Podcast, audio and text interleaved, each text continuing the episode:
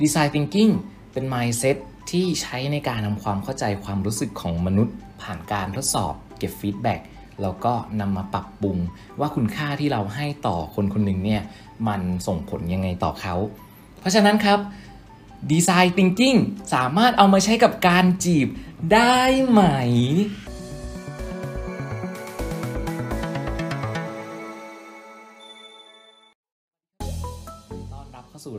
ชีวิตนอกห้องเรียนกับไก่ทรหดบรรยายโดยนิกส์คนเดิมนะครับ ก็ในวันนี้เนี่ยเป็นวันวาเลนไทน์เนาะสำหรับคนที่มีคู่ก็คงจะนั่นแหละหากิจกรรมอะไรทำกัน ไม่หมายถึงหาแบบอาจจะไปกินข้าวด้วยกันอาจจะไปเที่ยวกันอะไรประมาณนี้เนาะแล้วก็สำหรับคนที่อยู่กันมาแล้วสักพักหนึ่งก็อาจจะเริ่มมีความเออเฉยชา มีการจีบกันอะไรพวกเนี้ยที่น้อยลงหน่อย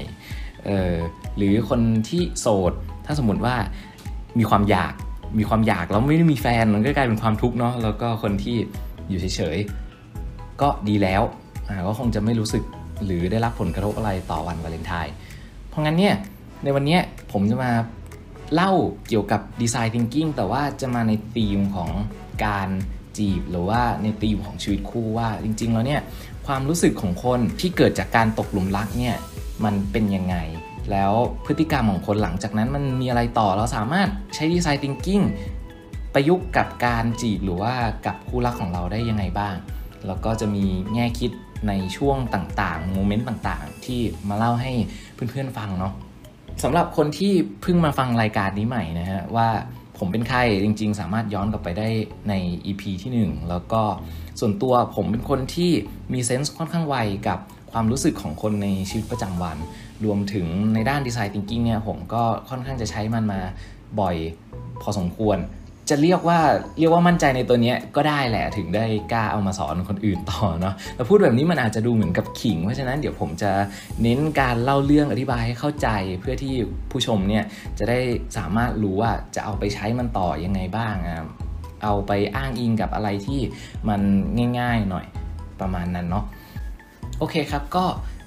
เริ่มมาที่หัวข้อแรกกันเลยนะฮะสำหรับหัวข้อแรกของเราในวันนี้นะฮะก็จะเป็นเรื่องของความรู้สึก ถามว่าทำไมผมถึงยกความรู้สึกมาในการเล่าเรื่องในวันนี้นะฮะ เพราะว่า Design Thinking เนี่ยเป็นวิชาที่เราจะเน้นไปที่ความรู้สึกเยอะมากๆ เพราะงั้นในความรู้สึกของการตกหลุมรักเนี่ยหลายๆ คนอาจจะได้สัมผัสมันมาแล้วระดับหนึ่ง แต่ว่าช่วงนั้นก็อาจจะยังรู้สึกมึนๆงงๆกับมันอยู่บ้าง และสำหรับคนที่วนเวียนอยู่ในความรักมาหลายรอบแล้วเนี่ยก็อาจจะแปลว่าเรายังจับทางความรู้สึก ไม่ค่อยดีเท่าไหร่ อาจจะพอตีความหมายออกมาได้ประมาณนี้นะคุณผู้ชมอย่าเพิ่งโกรธผมนะอะก็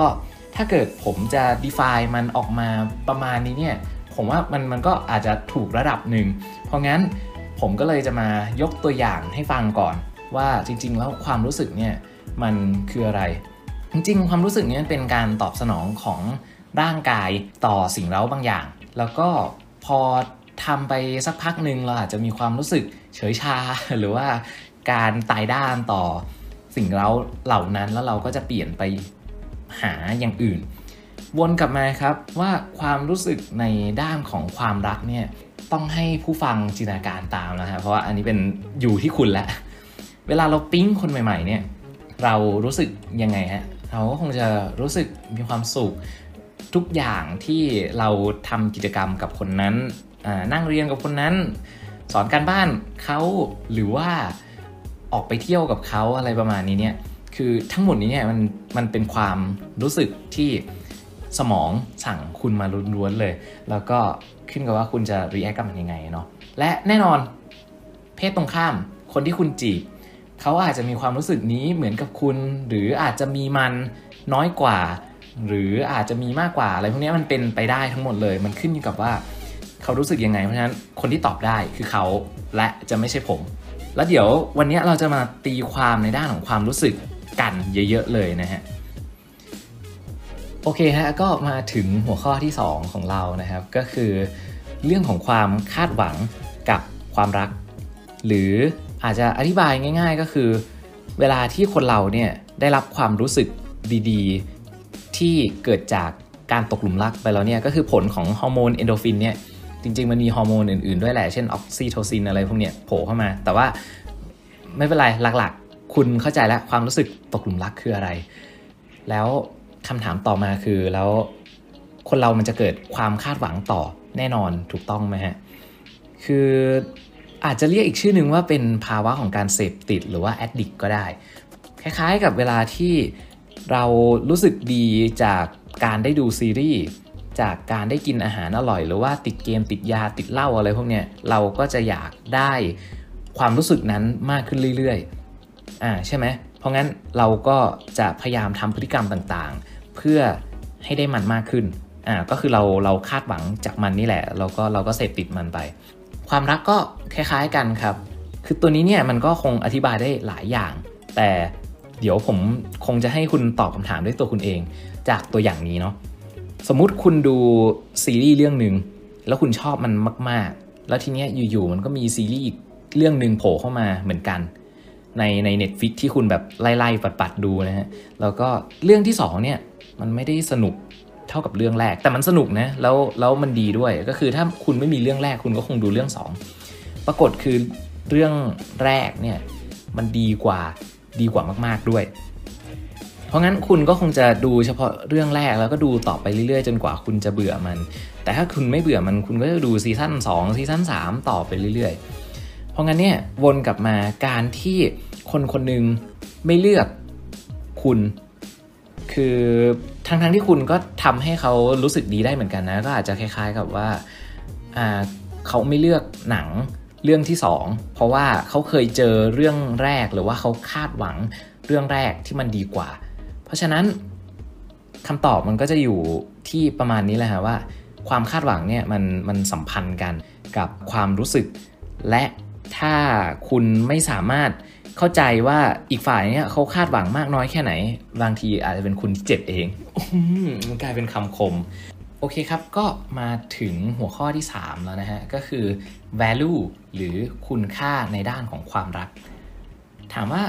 แต่ละคนเนี่ยเรา แปล value ต่างกันไหมคำตอบคือแน่นอนเราแปลต่างกันอยู่แล้ว คนบางคนเนี่ยเขาให้คุณค่ากับผู้หญิงบางคนชอบผู้ชายหุ่นหมี ผู้หญิงบางคนชอบผู้ชายกล้ามใหญ่ การที่เราจะเลือกคนแต่ละคนหรือว่าการที่เราซื้อของก็ได้แค่ซื้อของไม่ว่าจะเป็น Product หรือ Service อะไรบางอย่างเนี่ยเราซื้อมันเพราะว่ามันมี value อยู่ แล้วถามว่าเราประเมินมันยังไง มันก็ต้องย้อนกลับมาว่า คนคนนั้นเนี่ยมีเพนอะไรเพนพอยต์หรือว่าปัญหาเนี่ยคืออะไร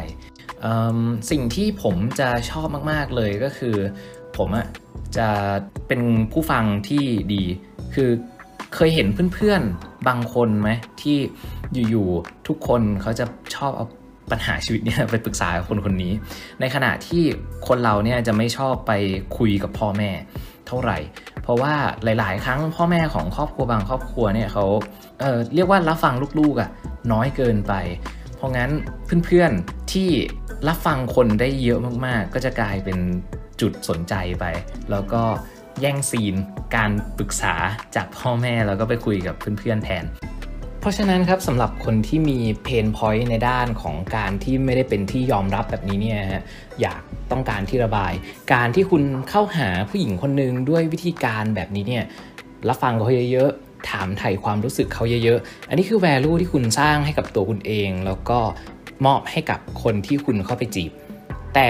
point คือคนแต่ละคนมี value ที่ต่างกัน คุณจะต้อง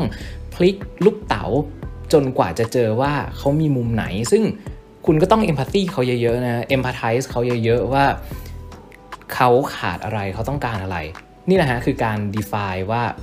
value ของคนแต่ละคนขาดอะไร คุณค่าของคู่รักคู่นี้ เอาด้านไหนที่จับมา matching กัน โอเคครับ ก็มาถึงหัวข้อที่ 4 กันแล้วนะครับ เดี๋ยวตอนนี้เนี่ยเราจะมาเจาะลึกในกระบวนการของ Design Thinking กับคู่รักสักทีนะฮะ คือก่อนหน้านี้เนี่ยผมได้ปู keyword ไปทั้งหมด 3 ตัวแล้ว ว่าความรู้สึกเป็นยังไง ความคาดหวังของคนคืออะไร แล้วก็เราสามารถประเมิน value ของคนในด้านความรักเนี่ยจากปัจจัยอะไรได้บ้าง ทีนี้เนี่ยก็จะมาสู่กระบวนการ 5 ข้อของ Design Thinking แล้วนะฮะ ก็คือ empathy define ideate prototype แล้วก็ testing นะฮะสำหรับ 5 ข้อนี้เนี่ยเดี๋ยวผมจะแจกแจงเป็นทีละข้อแล้วกัน เรามาเริ่มที่การ empathy ก่อนก็คือแน่นอนเราจะต้องทำความเข้าใจว่าคนที่เราจะจีบหรือว่าคู่ของเราเนี่ยเขาเป็นคนยังไง จริง ๆ แล้วผมจะมองว่าคนคนเราเนี่ยมันเป็นเหมือนกับลูกเต๋า ลูกเต๋าเนี่ยมันมีหลายด้าน เพราะฉะนั้น คนบางคนเนี่ยมันอาจจะมีด้านบางด้านที่แมชกับคุณ แล้วก็ด้านบางด้านที่ไม่แมชในด้านที่ไม่ match เนี่ย ขอแค่มันไม่ได้แบบขัดแข้งขัดขากันไม่ได้เป็นอะไรที่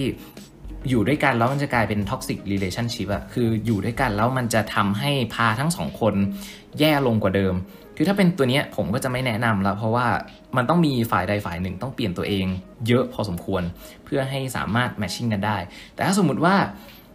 ทั้งสองฝ่ายเนี่ยแค่หันลูกเต๋าบางด้าน เข้ามา แล้ว value มันก็สอดคล้องกันมันสามารถเติมเต็มซึ่งกันและกันได้อ่าถ้าทำส่วนนี้ได้เราไม่ไม่อย่างที่บอกไม่มีด้านที่ขัดแย้งกัน แต่มีด้านที่ดี ผมก็จะแนะนำว่าให้รีบๆโชว์ด้านนี้ให้ทั้งสองฝ่ายเห็นกันและกันก่อน โอเคฮะก็เพราะงั้นในการ empathy เนี่ยมันก็จะเป็นการตอบโจทย์ว่า แล้วทำยังไงเราถึงจะรู้ในส่วนนี้ได้ เราก็ต้องทำความเข้าใจเขาฮะซึ่งผมจะยก empathy mapping ขึ้นมา ว่าเราสามารถรู้จักคนคนหนึ่งได้ด้วยวิธีการอะไรบ้าง ง่ายที่สุดเลยครับคือ empathy mapping ตัวแรกเลย ก็คือเรื่องของการพูด การพูด การสัมภาษณ์ การคุยกัน คืออยากรู้อะไรก็ถาม ซึ่งคนที่ตอบเนี่ยก็อาจจะตอบพูดจริง หรือ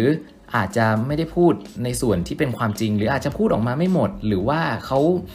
เขารู้ตัวแค่นั้นอะก็คือแบบเขามีความรู้สึกตัวที่อาจจะต่ำมาก คือเรื่องบางเรื่องคุณไม่สามารถ define ปัญหาได้ ตัวเขาเองก็เช่นกัน ก็ไม่สามารถ define ปัญหาได้อะไรประมาณนี้ก็จะเป็นเรื่องของการถาม คือข้อดีของมันคือมันง่าย แต่ข้อเสียของมันคือบางทีมันเป็นข้อมูลที่ที่ยังไม่ถูกต้อง ทีนี้ empathy mapping ข้อ 2 ก็คือให้สังเกตการกระทำของเขาฮะ เพราะว่าปกติแล้วเนี่ยการกระทำของมนุษย์พฤติกรรมของมนุษย์มัน based on ความรู้สึกอารมณ์ แล้วก็หลาย ๆ อย่างที่เกี่ยวข้องกับคนคนหนึ่งโอเค ตัวนี้เข้าใจเนาะก็คงจะไม่มีอะไรมาก คือวิธีนี้มันอาจจะดูสต็อกเกอร์หน่อยใช่ไหมอ่า เช่น บางทีเราอาจจะอยู่กับเขาก็คอยสังเกตเขาบ่อยๆ หรือถ้าสมมุติเรายังไม่มีโอกาสได้เข้าใกล้เขาเราอาจจะถ่ายไอจีคือจริง ๆ ทุกวันนี้เพื่อนผมจะชอบมากเลยแบบหยิบไอจีของคนนึงมา แล้วก็ให้ผมดู แล้วผมก็จะบอกว่า เออคนคนนี้เนี่ยด้วยมูดหรือว่าโทน IG ที่เขาทำออกมาแบบนี้มันสามารถ stereotype คนคร่าวๆได้ระดับหนึ่งเออมันก็เป็นการ survey คนได้ระดับหนึ่งว่า โอเค คนนี้ผมจะ define ว่าเป็นสายจืด คนนี้ผมจะ define ว่าเป็นสายเงียบร้ายอะไรประมาณนี้อะไรประมาณนี้คือคือ มันมันพอ stereotype ได้ หรือคนคนนี้เป็นสาย artist ไอจีของเขาไม่ได้บ่งบอกบุคลิกเอ่อไม่ได้บ่งบอกพฤติกรรมใด ๆ ของเขาเลย มีแค่บอกว่ามันสวยหรือไม่สวย อะไรประมาณนี้มันมันพอดูได้ ก็พฤติกรรมฮะพฤติกรรม ต่อมาข้อ 3 ข้อ3เนี้ยก็จะเป็นเรื่องของ thought หรือว่าความคิด ก็มันก็ไปสืบเนื่องกับข้อแรกแหละว่า คนเราคิดแต่ว่าไม่ได้พูดออกมาอาจจะเป็นด้วยเหตุผลบางอย่าง เพราะงั้นเรา คือบางทีมันยากที่เราจะรู้ได้ เพราะฉะนั้น มันจะออกมาที่การกระทำอ่าแล้วตัวสุดท้ายครับก็เป็น felt ก็คือความรู้สึก คือความรู้สึกเนี่ยมันก็จะครอบคลุมทั้งหมดแล้วแหละว่า คนคนหนึ่งมันตัดสินใจทำอะไรผ่านความรู้สึกเนาะเพราะงั้นสรุปตัวที่ผมจะให้ใช้ในการ empathy ค่อนข้างเยอะก็คือใช้ empathy mapping คือ เราดูที่คำพูด เราดูที่การกระทำเราอาจจะต้องเดาความคิดของเขา แล้วเราก็ต้องพยายามทำความเข้าใจความรู้สึกของเขาได้ คือ ถามว่าเข้าใจความรู้สึกเนี่ย จริง ๆ มันมันไม่ได้ง่ายนะฮะ คือผู้ชายที่แต่งงานไปแล้วสามารถบอกได้ว่าภรรยาของเขาเนี่ยเวลาตั้งท้องมันเหนื่อยไหมความรู้สึกมันเป็นยังไงอะไรประมาณนี้คือคนที่จะสามารถทำอย่างนั้นได้เนี่ยมันจะเกิดจากว่าเขาจะต้อง ต้องถามเยอะๆ ต้องลงมือทำแต่คือไม่ว่าไม่ว่าเราจะพยายาม empathize คนสักเท่าไหร่เนี่ยบางทีมันก็ไม่สามารถที่จะเข้าใจทุกอย่างของเขาได้อ่าแต่ว่ามันสามารถทำได้ด้วยเครื่องมือที่ผมบอกไป ให้มันใกล้เคียงที่สุด โอเค จบ empathy เรียบร้อยแล้ว ข้อ 2 ของ design thinking นะฮะก็คือการ define การ define ก็คือการการบอกแหละว่าเขาเป็นคนยังไง อบอกว่าพื้นหลังแบ็กกราวของเขาเป็นยังไง ชีวิตปัจจุบันของเขาเนี่ยเป็นยังไง แล้วเราอาจจะต้องมา define ว่า สิ่งที่เขายังขาดแล้วสิ่งที่เราสามารถมอบให้เขาเนี่ยมีอะไรบ้าง เพราะว่ามันมันก็จะทำให้เราสามารถสามารถแมชชิ่งกับเขาได้ไวขึ้นได้รวดเร็วขึ้น แต่อย่างที่บอกครับคือ ถ้ามันมีด้านไหนที่ที่มันไม่โอเคอะแล้วแบบ คือคือ ผมผมจะไม่แนะนำให้คุณแสดงความไม่เป็นตัวของตัวเอง เพื่อไปจีบคนคนหนึ่งแต่ผมจะบอกว่าให้คุณเนี่ยโชว์ด้านที่มัน matching กับเขาได้ง่ายที่สุดและดีที่สุดออกไปก่อน แล้วหลังจากนั้นก็ค่อยเรียนรู้กันและกันไป ซึ่งถ้ามันมีด้านที่ negative หรือว่าเป็น toxic relation ที่มันโผล่เข้ามา คุณก็ไปตอบเขาไม่ได้ ก็บางทีคุณอาจจะต้องรู้จักเขาในหลาย ๆ ด้านให้มัน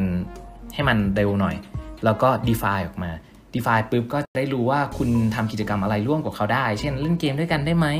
ไปร้านกาแฟบ่อยๆ ด้วยกันได้ไหมอะไรประมาณนี้ฮะต่อมาหัวข้อ 3 ของ design thinking ก็คือการ ideate ideate ก็คือการการคิดแผนเลยฮะว่าเราจะทำอะไรร่วมกันกับเขา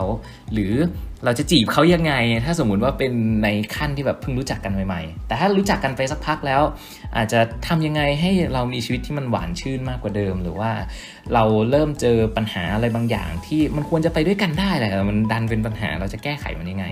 ก็คือคิดแผนออกมา A B C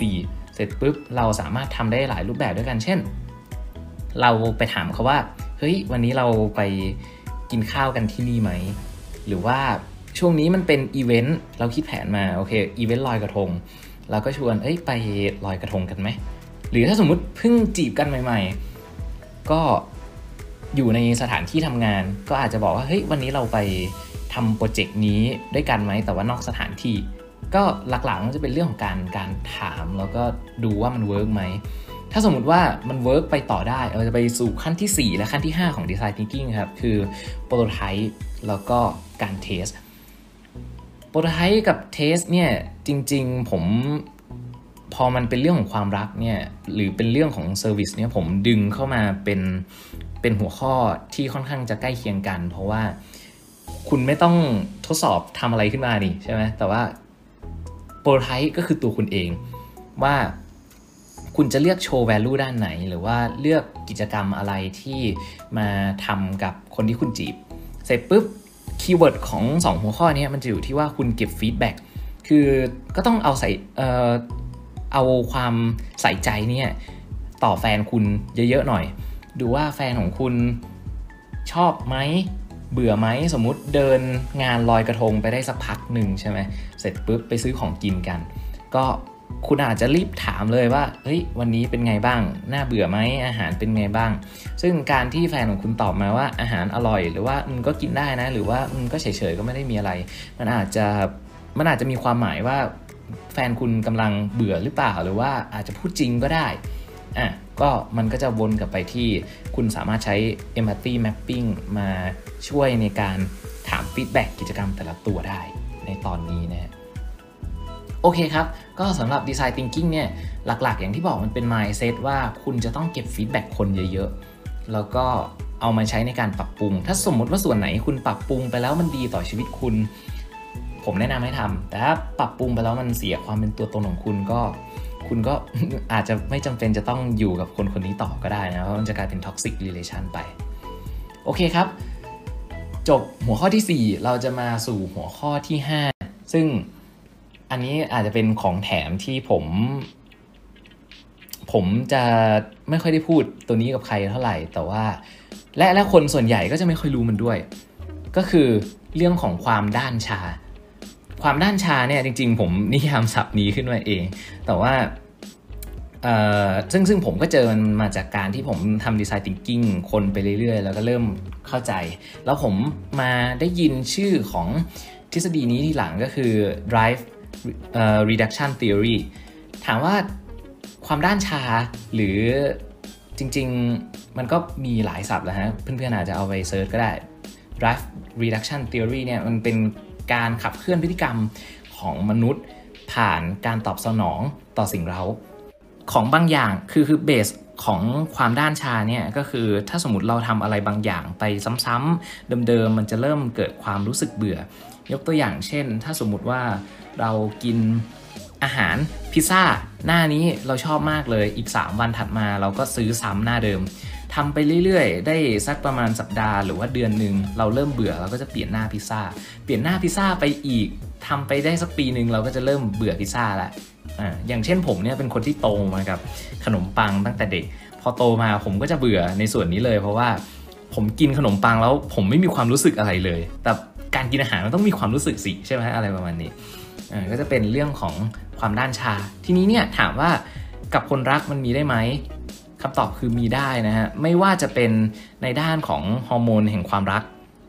ความรู้สึกตกหลุมรัก หรืออาจจะเป็นกิจกรรมอื่นๆ ที่ไม่เกี่ยวความรักก็ได้ แต่ว่าคุณใช้เวลาร่วมกันกับแฟนคุณ เช่น การไปดูหนังด้วยกัน การไปเที่ยวด้วยกัน คือมันก็เกิดความด้านชาได้ ซึ่งผมคงจะบอกตัวเลขเป๊ะๆไม่ได้ว่าต้องไปดูหนังกันกี่ครั้งแล้วเราจะเบื่ออะไรประมาณนี้เนาะ แต่ว่าทฤษฎีอีกตัวหนึ่งที่เขาชอบพูดกันบ่อยๆ หรือคนบางคนอาจจะได้ยินว่าอาถรรพ์เลข 7 ก็คือคบกันไป 7 ปีเราเลิก จริงๆ แล้วเนี่ยมันมีอธิบายอยู่ ก็คือมันจะเป็น3บวก3บวก1 3บวก3บวก1เท่ากับ 7 มันคืออะไร 3 ปีแรกเนี่ยหลังจากที่เราครบกับคนคนหนึ่งไปได้สักพักหนึ่งมันจะมีฮอร์โมนหนึ่งที่หายไปก็หลักๆก็จะเป็นพวกฮอร์โมนแห่งความสุขในช่วงแรกที่เราปิ๊งกันนี่แหละพอมันหายไปแล้วเนี่ยมันก็เลยเป็นเหตุผลว่าทำไมคนเราถึงชอบเลิกกันที่ 3 ปี คือผมผมเอาตัวเนี้ยไปคุยกับหลาย ๆ คน หลายๆ คนก็แบบอุทานออกมาเชี่ยไม่จริง มันเป็นอย่างนี้จริง ๆ นะฮะ ก็คือถ้าสมมุติเราไม่เข้าใจอารมณ์ของมัน แล้วเราคิดว่าฮอร์โมนเนี้ยมันหมดมันมันอาจจะเป็นเรื่องเศร้าเนาะว่าเราแค่ไม่เข้าใจเฉยๆว่าฮอร์โมนนี้มันหมดแล้วมันทำให้เราเข้าใจผิดไปว่าว่าเราไม่ได้ชอบคนนี้อีกแล้วอะไรประมาณนี้เนาะ คือจริงๆแล้วคนเรามันมีหลายด้าน ก็อาจจะต้องดูนิดนึงว่านอกจากการที่เราจีบกันแล้วเรามีความสุขกับฮอร์โมนแห่งความสุขเนี่ยมันมีด้านอื่นไหมที่ทำให้เราสามารถอยู่ด้วยกันได้นานมากขึ้นอะทีนี้ก็จะเป็นเรื่องของ 6 ปีพอ6ปีเนี่ยก็จะมีฮอร์โมนอีกตัวหนึ่งที่พอครบ 6 ปีปุ๊บมันก็จะหมด ก็อาจจะเลิกกันที่ 6 ปีด้วย คนบางคนไม่เลิกกันที่ 6 ปี ไปเลิกในปีที่ 7 คือจริง ๆ เหตุผลก็เหมือนกับปีที่ 6 นี่แหละฮะ แต่ว่ามันคบกันมานานแล้วก็เลยแบบเออกำลังตัดสินใจอยู่ว่าจะอยู่ต่อหรือไม่อยู่ต่อ เพราะงั้นเนี่ยพอมันครบ 7 ปีแล้ว สุดท้ายคุณกับแฟนของคุณ ก็จะจะอยู่ด้วยกันด้วย bonding อย่างอื่นขึ้นมาแทน ถามว่า bonding มันคืออะไร มันคล้ายๆกับพันธะเช่น ถ้าเกิดใน 7 ปีนี้คุณมีลูกด้วยกัน bonding ของการมีลูกจะทำให้คุณอยู่กับเขาโดนบังคับให้อยู่ด้วยกันเนี่ยตลอดไป แต่คือคนสมัยใหม่มันก็ก็หย่ากันง่ายเนาะถึงจะมีลูกแล้วอะไรประมาณนี้ เพราะงั้นก็ผมก็เลยจะไม่ค่อยแนะนำว่าให้เอาฮอร์โมนแห่งความรักเนี่ยเป็นตัวหลักในการขับเคลื่อนพฤติกรรมของคนเพื่อให้มาอยู่ด้วยกัน แต่ว่าให้หา value ที่เราอยู่ด้วยกันได้ เหมือนกับคุณกับคุณกับพี่ของคุณเนี่ยสามารถ สามารถเล่นด้วยกันได้อะไรประมาณนี้ก็ถือว่าเป็นเป็นครอบครัวอ่าหรือคุณกับแฟนของคุณหลังจากที่ไม่รู้สึกอะไรแล้ว มันก็เหมือนกับคุณกับพ่อของคุณคุณกับแม่ของคุณอะไรประมาณนี้คือคุณคุณไม่รู้สึกอะไรกันเลย แต่ว่าคุณยอมรับว่าเป็นครอบครัวกันอะไรประมาณนี้เนาะก็ถ้าสามารถหาอะไรที่มันเชื่อมต่อกันได้ แล้วทำให้เราอยู่ด้วยกันได้มี bonding กันได้หลักๆคือ bonding นี่แหละ แล้วก็มี มีลูกเต๋ามีหน้าที่ทอยมาแล้วมันอยู่ด้วยกันต่อไปได้ มันก็ทำให้ชีวิตคู่ของคุณเนี่ยสามารถดำเนินต่อไปอย่างมีความสุขได้ โอเคครับ ก็จบกันไปแล้วนะครับสำหรับ 5 หัวข้อว่าสามารถเอาดีไซน์ thinking มาใช้ในการจีบคนได้ไหมคำตอบคือได้ครับ แต่ว่าผมฝากข้อคิดให้คุณนิดนึงแล้วกันก็คือ 1 คือ การจีบกันของคนหนุ่มสาวเนี่ยจริง ๆ มันก็เป็นส่วนหนึ่งของจิตวิทยาเนาะเป็นแค่ฮอร์โมนที่ทำให้เรา drive ขับเคลื่อนให้เรามาเจอกัน แล้วก็ฮอร์โมนเนี้ยมันสามารถด้านชาแล้วก็หายไปได้เหมือนกับการดู Netflix หรือว่าดูซีรีส์หรือกินอาหารอะไรพวกนี้มันสามารถเบื่อได้ เพราะงั้นไม่อยากให้คำแนะนำของผมนะคือคือไม่อยากให้คบกันเพียงแค่ฮอร์โมนนี้เป็นหลัก แต่ว่าอยากให้คบกัน เพราะว่าเราเป็นเพื่อนกันได้ด้วยอ่าสามารถ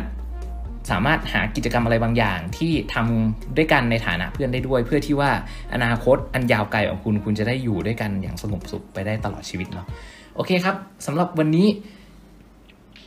ชีวิตนอกห้องเรียนกับไก่ทรหดบรรยายโดยนิกส์ก็คงจะจบแต่เพียงเท่านี้ฮะก็ขอบคุณที่ติดตามรับชมนะฮะแล้วเดี๋ยวเจอกันใหม่ EP หน้าบ๊ายบาย Bye.